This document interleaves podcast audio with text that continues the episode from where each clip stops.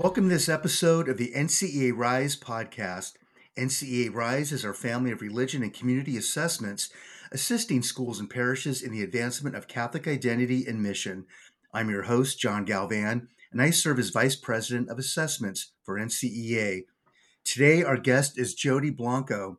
For the past two decades since the release of her memoir, the New York Times bestseller, Please Stop Laughing at Me, Jodee has been traveling to schools and dioceses sharing her story to motivate change and has spoken to thousands of students, teachers, and parents in hundreds of communities. Jodee is one of the first voices of the anti bullying movement, guiding schools to a place of deeper tolerance, compassion, and hope.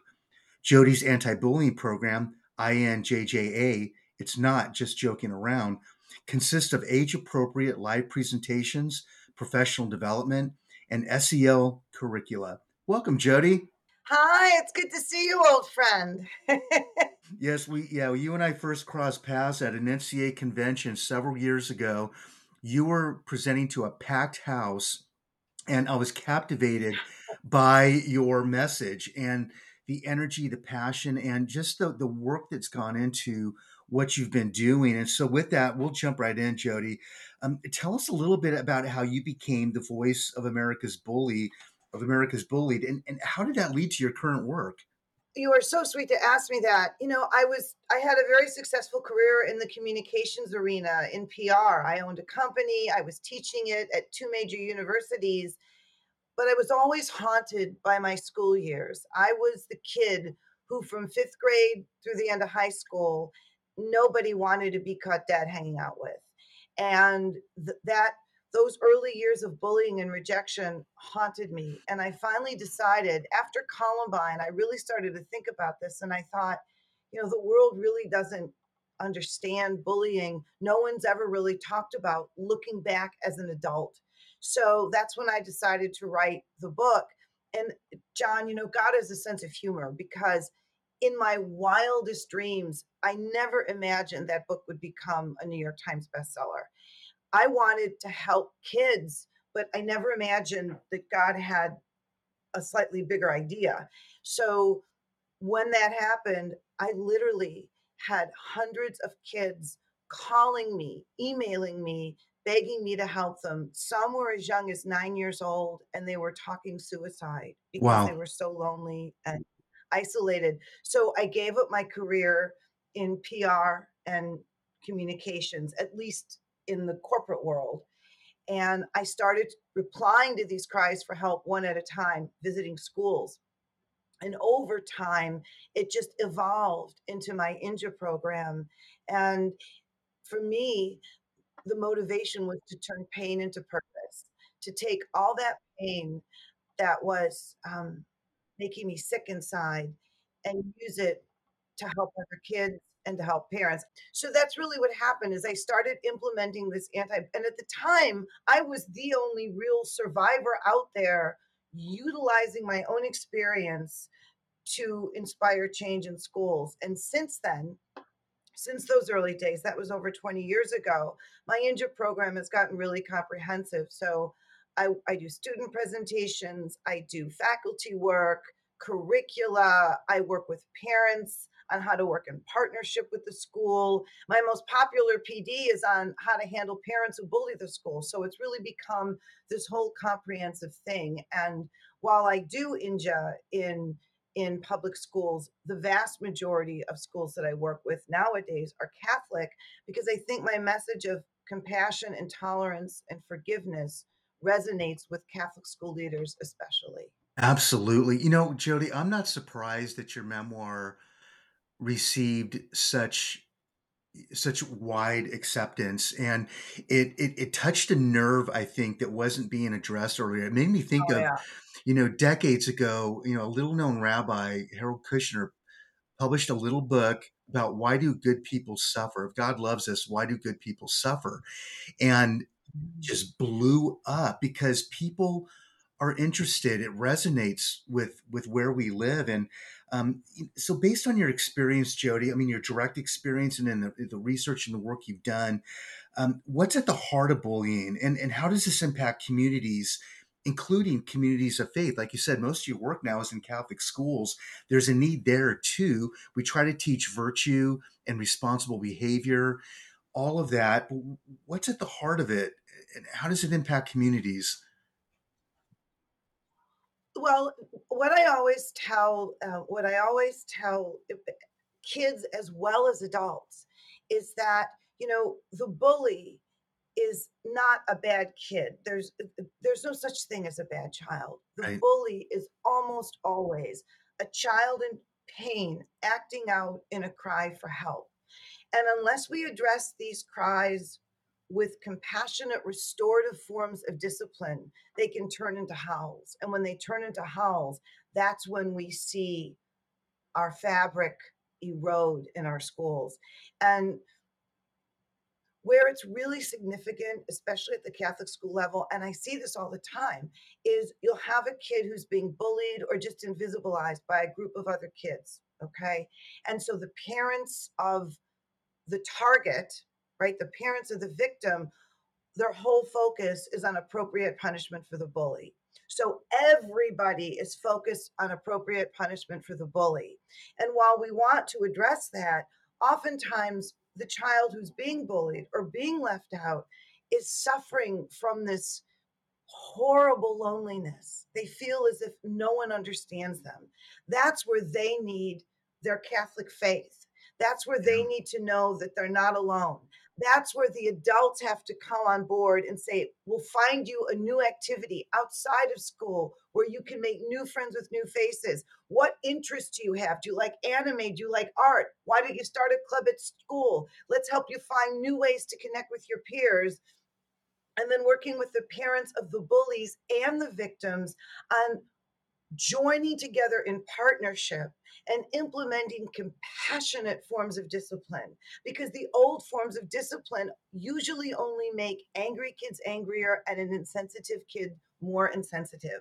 So, Mm, where I find the mhm. biggest myth about bullying is that so many parents believe it's personal against their child, and it's not. And if the parents of the victims can recognize that that bully needs love and support and compassionate discipline, and if the parents of the bullies can work in partnership with these other parents in an environment of forgiveness and love, not only are we inspiring those very core Catholic values that motivated us to put our kids in Catholic school to begin with, but we're deepening our own core Catholic values and we're growing as a school family. So that's really the work I do is I go into schools and I see where there's so much emotion and there's so much miscommunication that even though our intentions are good, the love and the faith and the forgiveness are being lost in the moment of temper and hurt. And I try to bring those values back to the fore and use them as tools to navigate plans of action that heal everyone. That's awesome. And, and you're probably familiar with the work that's being done in restorative justice as an alternative, Mhm. you know, a- an, alternative method of dealing with these kinds of issues on a school level. It's really heart to heart, person to person, um, because there's often, like you said, the bully is often as misunderstood as the one who's bullied in, in many ways. And, you know, to get into, you know, uh, I was doing a little bit of digging this morning and, and looking at some of the statistics prior to the pandemic and post pandemic with regard to children's mental health and social emotional health.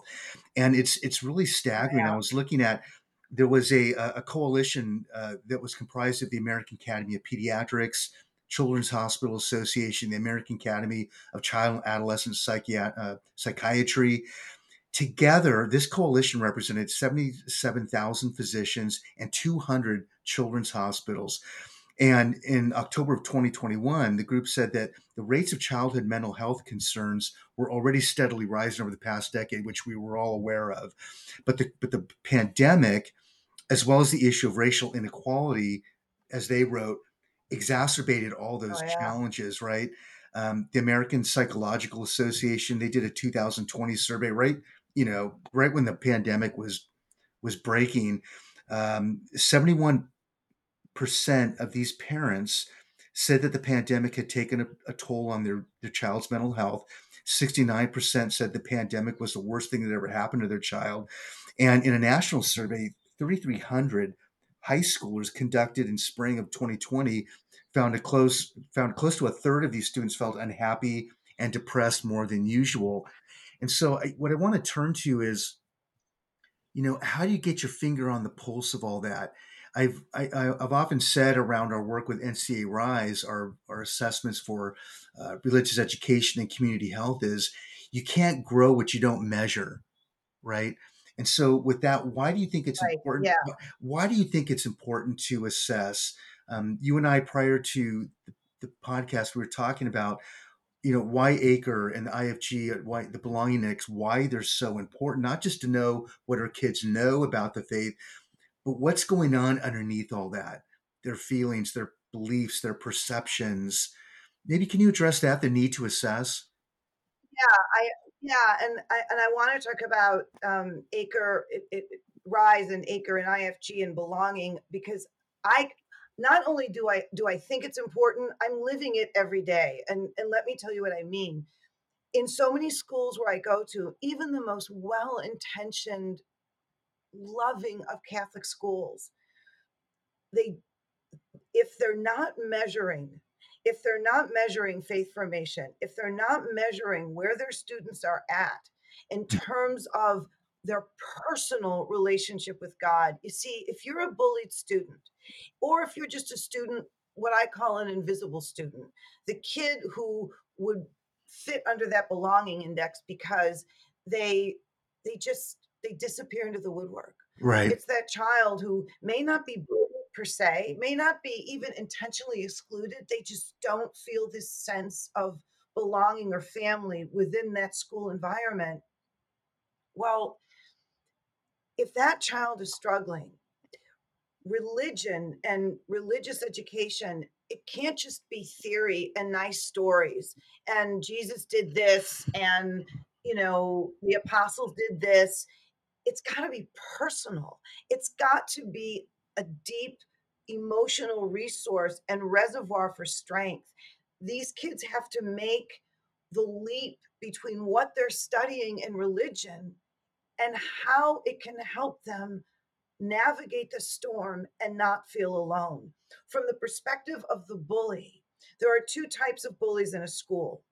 The the you have the normal bully just who picks on everyone and then you have the elite tormentor that's the mean popular kid who uses their popularity to wield influence often negatively their wonderful kind counterpart is the elite tormentor or the elite leader i'm sorry the elite leader well if you've got the bully or the elite tormentor behaving in ways that are unkind often they don't even recognize it. I go and do my student presentations, and a lot of these kids come up to me in tears after and say, Oh my gosh, I never knew that just not sitting with someone at lunch or just not smiling back at someone could be so hurtful, and they want to make amends. That's mm. where measuring kids' faith formation is so important because you know they look at the big stories and they and they look at the larger questions of their faith. But how do you take what you're learning in religion the physical nuts nuts and bolts of what you're learning and use it to create comfort in your own heart when you need jesus as your friend? Right. And to recognize when you need to be more like jesus because you may be hurting someone so measuring this so many schools don't measure it but it's critical you know, Jodee, as I'm listening to, you, I'm thinking about the, you know, the proverbial distance, you know, between the head and the heart. And you and I know as adults, um, we could probably identify Right. that time in our life where that, you know, that intersection crossed where, you know, our head and our heart. And I've, I've said this before, uh, when I was in seminary, uh, studying for the Diocese of San Diego to become a priest, which, you know, actually that discernment process, process led me into Catholic education um, I, I was I wanted, you know, I wanted my head, in this case, my head to understand what my heart was feeling. But for many kids, like you just said it, it's they have all the cognitive knowledge, but it's not penetrating where it matters most.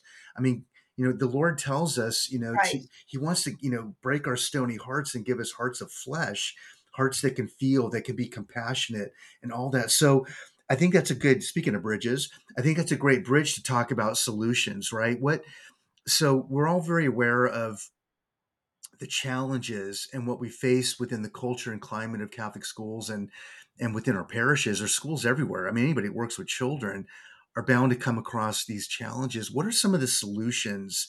Um, what's a solution to finding deeper tolerance, compassion, and hope for our kids based on your work and your experience? Well, I think I think the most important thing above and beyond all of it, and it's so basic, human connection. Yeah. If you're a teacher or a principal, it's about connecting on a human level with your students, allowing them to see you as a whole person, a vulnerable, real, genuine whole person, and that connection. And also, you know, I say this in schools and and I see so many people nod their heads. Sometimes privacy is overrated. I always tell Mm. schools, you're a school family, not a school community, you're a family. So if you're a parent and you know that your child's been behaving unkindly towards other classmates, but you also know it's because there's been so much going on at home and you're Yes. overwhelmed instead of trying to carry that by yourself, talk to your pastor, talk to the school principal. Say, listen, I know my child's behaving badly and I'm not making excuses, but I need love and support too. Please, can you set up a meeting with the parents of the kids that my child hasn't been so kind to lately? Because I want to talk to them. I need their love and support. I want us to work together in partnership so we can all support each other. And that's where I think the when you talk about solution, and I always tend to use the term plan of action because hmm hmm plan of action is about what we can do together in partnership in the here and now to change or improve the situation. And it it's about connection and being open, open with each other and asking for help when you need it. And also, it's also about uh, and I see this all the time in schools is that sometimes the most disruptive student, the one who causes you the most hair pulling moments, is also the student who has the kindest heart and is the most inclusive. Right. And sometimes the student gets the best grades, who always respects their elders, always turns on their homework on time, is often the student who may be excluding others the most. So you have to look beyond the immediate of a student deeper into their hearts. And for anyone who's listening to us, as I know teachers and principals listen a lot, curiosity leads to compassion. If you've got a student who's behaving badly, always disrupting class or excluding others or being uncharacteristically mean spirited, be curious. Try to find out as much as you can. When I was in seventh grade, this kid, Jerry, was horrible to me. He picked on the special ed students. He he whom I would defend, and then Jerry would turn his ire on me. And one day after school, he got a group of kids to hold me down in a snowstorm and pummel me with snowballs. Then he yelled, Let's tickle her. Everybody's laughing. And those snowballs started going in my shirt and in my mouth, down my ears, to the point that my lips started to turn blue. I started gasping for breath, and they ran off and left me there. My family was so furious, as was I. We insisted that he get suspended for a week. Nobody asked any questions, nothing. When he returned from that suspension, he was malnourished looking and sick looking. No one even noticed at the time. I found out 30 years later, the night of my school reunion, that he was mean to a lot of kids that semester Mm. because that was the same semester his mom up and left the family. So he was stealing food from the school cafeteria to feed his younger siblings. When he got suspended, he lost that extra food source. So he fed them on what little was left and he went without. How I wish I could go back to seventh grade. He didn't need to be suspended. He Right. needed a compassionate form of discipline and he needed help. So, for all the teachers who are listening, for all the principals who are listening, I'm not saying that if a bully is mean, that you should let them get by with it, but be curious. Get to the source of what is causing that child to act out in a cry for help and answer that cry and encourage your parents to do the same. When you talk about, you know, measuring our Catholicity and when you Mhm. talk about IFG and RISE and ACRE and you talk about assessing all this stuff, there's a reason we want to assess it and not just because we want to talk about how wonderful we are, but Right. because the more information we know, the more we can contour what we're doing to answer all the cries for help, including those from parents. Absolutely. Jodee, that that you said a lot there. A couple things that made me think of. One is um, and everything you're saying, the research supports it, right? All of the work around disaffiliation, all, all of that says that the single greatest, you know, variable, impactive uh, variable in turning kids around is that they've got a trusted adult, somebody that they can they can turn to and talk to and connect with. I've I've chaired a, a number of Catholic high school accreditations over the years, and I find the healthiest schools are the ones where you t- you said it. It's not just a, a it's not just an academic community. It's a family of faith and learning where those kids and those Right. adults they they're connected and they all resonate around that school's mission. They understand it and they live it. And you know, I, I was thinking about you know just last night, my my twelve year old daughter, she grabbed my phone and she was playing a game or something, and she was looking at my calendar. She says, "How come every day you have a, a morning reminder that says it's a it, it's a it's a statement from God, John, love my people." You know, God. I said because mm. that's that's what we're charged to do. We're charged to love people. And as a former school administrator, um, I would often, you know, say to our teachers, we don't know, and I would say this to my students as well in room 208, you know, at, in, at, at, the, at the high school. We don't know every day when we all come from our respective places all over the county. I mean, Catholic schools draw from multiple communities and regions. Some families go really far to attend a Catholic school. We don't know what's going on in the lives of those people when they pass our threshold every day, whether it's the school gate or the classroom. I have no idea, and nor nor does anybody else. But like you said, we need to lean in and listen and pay attention. And with that, Jodee, you know, got, well, I told you 20 minutes was going to go by really fast. That's that's how you and I roll. I could forever. Um, Post convention, I do encourage any of you um, to reach out to Jodee if anything that we've shared today resonates. And with that, Jodee, I always give uh, I always give my guests the last word. If you you know you're on the top of the Eiffel Tower, you have a million watt megaphone uh, live stream to people in the you know what what do you, what's your message to everybody? Your parting words. Lead with compassion.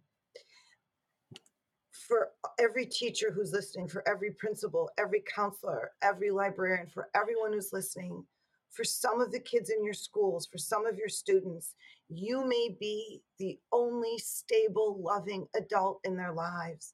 Just because you have a student who's getting everything they want at home doesn't mean they're getting anything they need. So, on the days when you feel burnt out, on the days when you feel like you can't deal with the standardized testing and the budget cuts and everything else, I want you to remember that you are so much more than educators. You are each and every one of you guardian angels. And so when you feel burnt out, you reach back and you feel your wings and you grasp them tightly. And don't let anyone or anything tether those wings or cut them because for some of your students, those wings are their only hope to soar. Oh, God bless you, Jodee. You you inspired me, and I know you've inspired our listeners. I think it'd be appropriate if you and I end with a prayer for our kids. What do you, what do you say?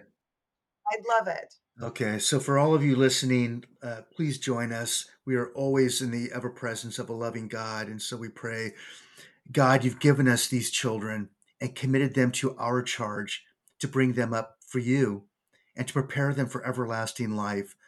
Assist us with your heavenly grace that we may be able to fulfill this most sacred duty and stewardship. Teach us both what to give and what to withhold, when to reprove and when to forbear. Make us gentle yet firm, considerate and watchful, and deliver us equally from the weakness of indulgence and the excess of severity. And grant that by both word and example, we may be careful to lead them in the ways of wisdom and true holiness, so that we may, with them, at last be admitted to the unspeakable joys of our true home in heaven, in the company of the Holy Family and all the blessed angels and saints. Amen. Jodee, thank you so much. Uh, we want to thank you, Jodee Blanco, one of the first voices of the anti bullying movement, for being our guest today. And thank you for listening to this episode of the NCEA Rise podcast. NCEA Rise is our family of religion and community assessments, assisting schools and parishes in the advancement of Catholic identity and mission. To learn more about NCEA Rise, go to www.ncearise.org to find out more about Jodee Blanco and her work in our Catholic schools, visit www.jodeeblanco, that's J O D E E, Blanco, B L A N C O, dot com. God bless all of you for all you do for all those you serve.